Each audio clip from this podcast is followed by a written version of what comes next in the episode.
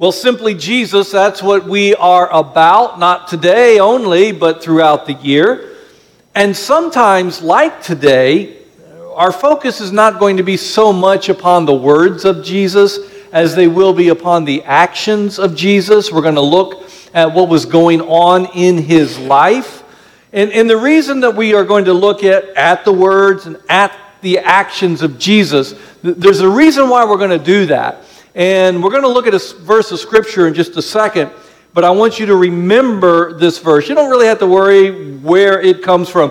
Just remember the words. It's not long, it's powerful, and it's what we're about this year. It comes from 1 John 4, and it says, In this world, we are like Jesus. Now say that with me.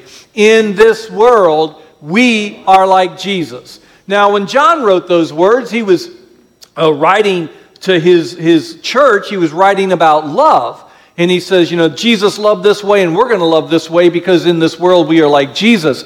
But whenever we look at Jesus, whether it's his compassion, his forgiveness, his mercy, uh, his love, whatever it is, our calling is to be like Jesus in this world. At least we're supposed to be. That's our calling. That's our goal this year. Well, last week we looked at the first words of Jesus as recorded in the Gospel of Luke. This week we're going to look at the first words of Jesus as recorded in Matthew's Gospel. And Matthew doesn't get there till the very end of chapter 3. And he gives us a lot of narrative there in chapters 1 and 2 uh, with Jesus' genealogy and some of the drama that was happening before the birth of Jesus and the drama after Jesus was born. If you're not familiar with that drama, uh, please read it. Uh, chapter 3, though, is just about entirely about John the Baptist. And John the Baptist was a cousin of Jesus. He was just a few months older than Jesus.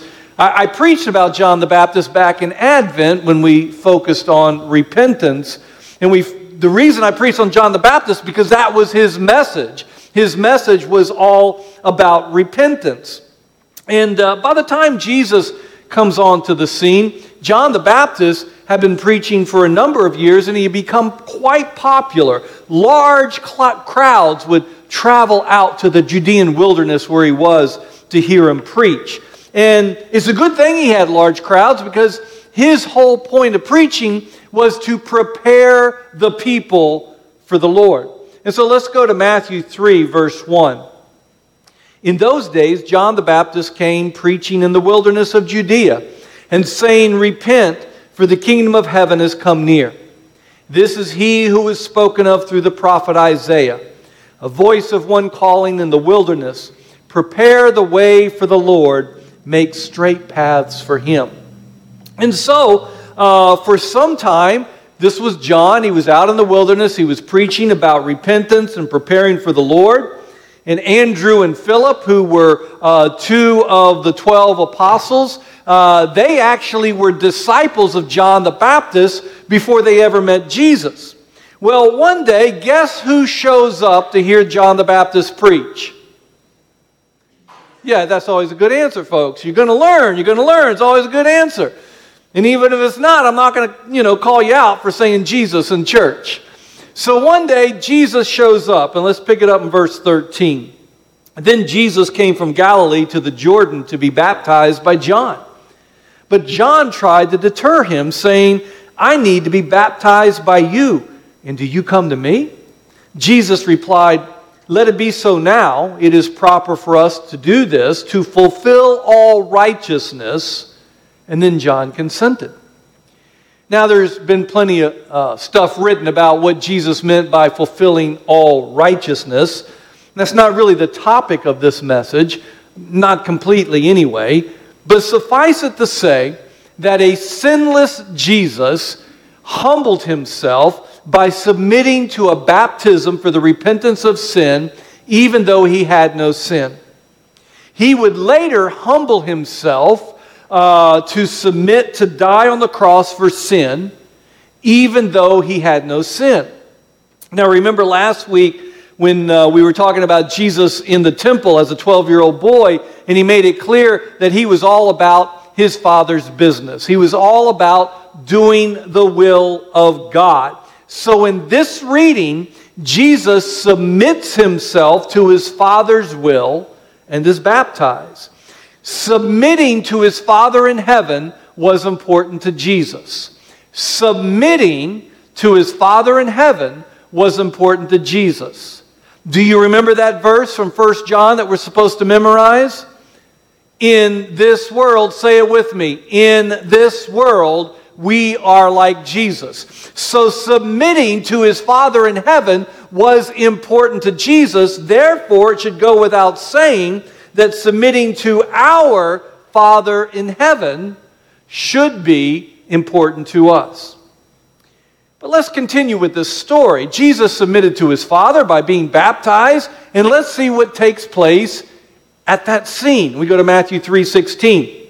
As soon as Jesus was baptized, he went up out of the water. At that moment, just imagine this the heaven was open, and he saw the Spirit of God descending like a dove and landing, alighting on him.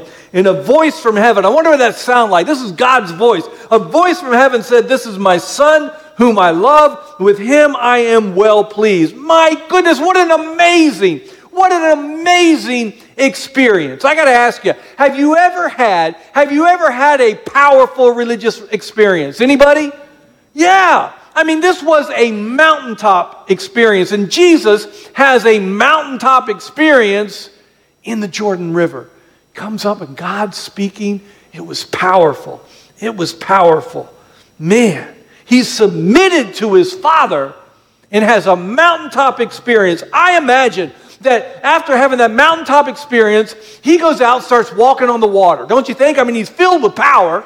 I bet after that experience, he goes out and starts feeding multitudes with just bread and fish. He's got all that power. It's mountaintop. I bet after that mountaintop experience, he goes out and starts raising people from the dead. It's powerful. Let's read the very next verse. Then Jesus was led by the Spirit into the wilderness to be tempted by the devil. What? Mountaintop to the wilderness, mountaintop to temptation. How can that be? How can it be?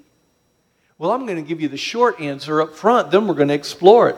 And the short answer is this Our mountaintop experiences prepare us for the wilderness. See, if you have a, a mountaintop experience with the Lord and you don't venture into the wilderness, you're missing out on something because God was preparing you for something. Now, the question we got to deal with is did the Holy Spirit, did God lead Jesus into temptation? Hmm. No. Now, the Gospel of Luke words it in a way that's a little better to understand. Let's go to Luke 4. Jesus, full of the Holy Spirit, left the Jordan and was led by the Spirit into the wilderness, where for 40 days he was tempted by the devil.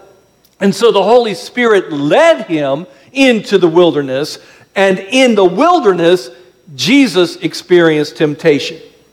Remember our verse? In this world, we're like who? Yeah, so the Holy Spirit wants to lead us into the wilderness as well. But hang in there, there's good news coming. Now, why would God's Holy Spirit lead us into the, Holy, into the wilderness? Why would God lead us to a place where it could be dangerous? Is God cruel? No. I want you to think a minute about this word wilderness. Do you know where the wilderness was in biblical times? Wilderness was anything outside of the wall of the city. All of the cities where most of the people lived had big walls around them. And once you left the wall of the city, you had entered into the, the wilderness. So either you were in a place that gave you some protection, Either you were in a place that you felt secure and safe, or you were in the wilderness. And so, for you and I, when we feel uncomfortable and vulnerable, we have entered into the wilderness. And sometimes the Holy Spirit will lead us into situations where we feel uncomfortable and vulnerable. But hang in there. I told you good news is coming, and it is. Now, in the wilderness of Israel, you would need protection, especially in those days. In the desert of Israel, you would need uh, protection from the elements. You would need protection from the wild animals, and you would, and especially in those days, you would need uh, protection from uh, people like thieves and, and bandits. So, why in the world would one go into the wilderness? Why go there? Because very often the people who need to know about God and the people who need to hear about God, they're in the wilderness. And metaphorically, for us, the wilderness is a place where we don't feel comfortable. It's a place where we don't feel safe. It's a place where we don't feel secure. But this is what we need to know. And this is the good news about God sending us into the wilderness. When God sends us into the wilderness, God will offer us protection. I want us to think for a moment about the story of Jonah. You know the story of Jonah? I don't know. A lot of people think they do, but they don't. I mean, he got swallowed by a great big old whale, right? There's no whale in the story. Read it again. It's a big fish. And you know the story, he's such a great guy. Jonah is such a great guy, isn't he? He's like a hero, right? If you think that, you haven't read the book. He's, he's really kind of a weasel and a despicable guy. He is. Uh, Jonah, Jonah was, was this guy um, that, that God wanted him to go to a foreign city and talk to foreigners about God. He wanted him to go to Mexico and talk to them illegal aliens about God. And Jonah said, I'm not going. I don't like those kind of people. Well, it wasn't really Mexicans, it was Ninevites. But he didn't like them. And so what does he do? He runs away from God. He's no hero. Forget what the Sunday school flannel boards used to tell you. He's not the hero. Let's go to Jonah. This is chapter 1, verse 1. The word of the Lord came to Jonah, son of Amittai Go to the city of Nineveh and preach against it because wickedness has come up before me. But Jonah ran away from the Lord and headed for Tarshish. Now, where was Tarshish? It was in Spain. As far as the Jews knew, it was the farthest place in the world away from them. So he runs to the ends of the earth to get away from God because he doesn't want to go talk to those people that he doesn't like about the Lord. And the only reason the big fish swallows him is because he's such a big coward. And God brings him back. And, and so Jonah was never happy about it. And even at the end of the story, lo and behold, the foreigners repent, but Jonah's all mad. And he's just sitting there having a pity party because they came to love, love God, and I wanted to be special. Mm. He's not a nice guy. Here's the thing I think Jonah loved God. I really do. I think he loved God, he just didn't trust God. When God wanted Jonah to enter that metaphorical wilderness of his, when God wanted him to go to a place where he didn't want to go and where he felt uncomfortable, you know, Jonah could have stopped and he could have just spent some time in prayer saying, God, I don't want to go and I am uncomfortable. And I got to tell you, in my heart, I don't even like those people. And I think, had he spent time in prayer, God would have worked in Jonah's heart. And I think the story of Jonah would have been vastly different than what we have now. Fortunately, we do have a lot of stories in the Bible. Stories in the Bible where someone is sent where the only way they would make it is if they spent time in prayer and got strength and power from God. Stories about people who were successful. Stories about people going into the wilderness and, and, and, and just shining the light for God. And the story of Jesus going into the wilderness is one of those stories. Actually, metaphorically, from that day on, Jesus never left the wilderness until he rose from the dead. We're going to be exploring this story of Jesus in the wilderness a great deal over the next several weeks. But here's the thing metaphorically speaking, you and I have wildernesses to which we are called. Your wilderness may be that person that God wants you to talk to.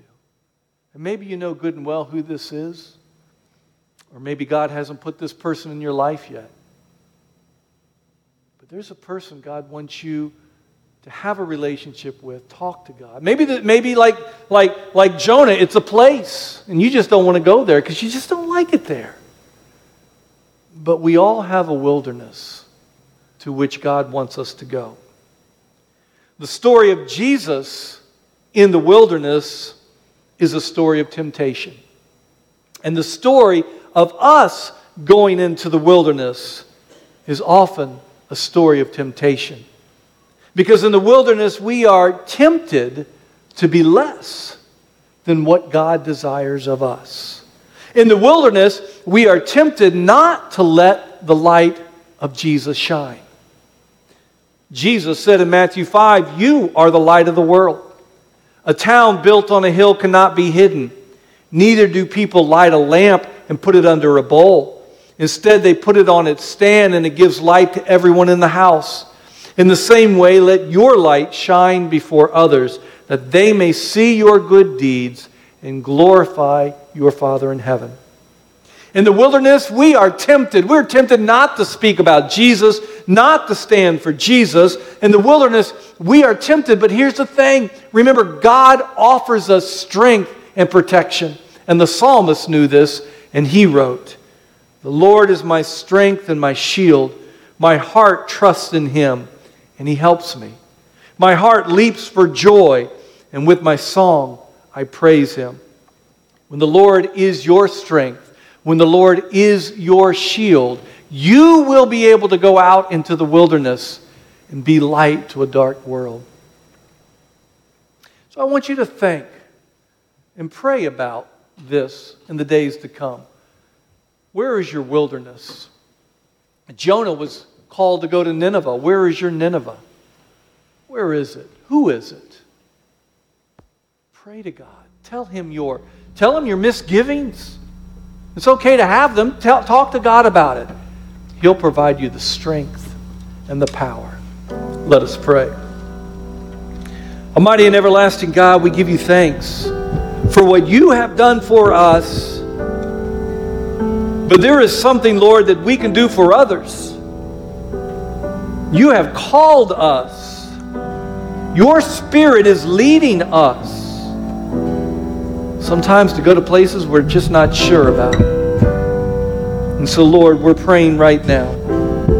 Give us the strength and the power to go where you would lead. Give us the resolve to be the people you would have us be. Help us to live in such a way that the light of Jesus would shine through, through us, that others would come to know you and, and want to know more about you because we went into the wilderness to be with them. We pray this in Jesus' name. Amen.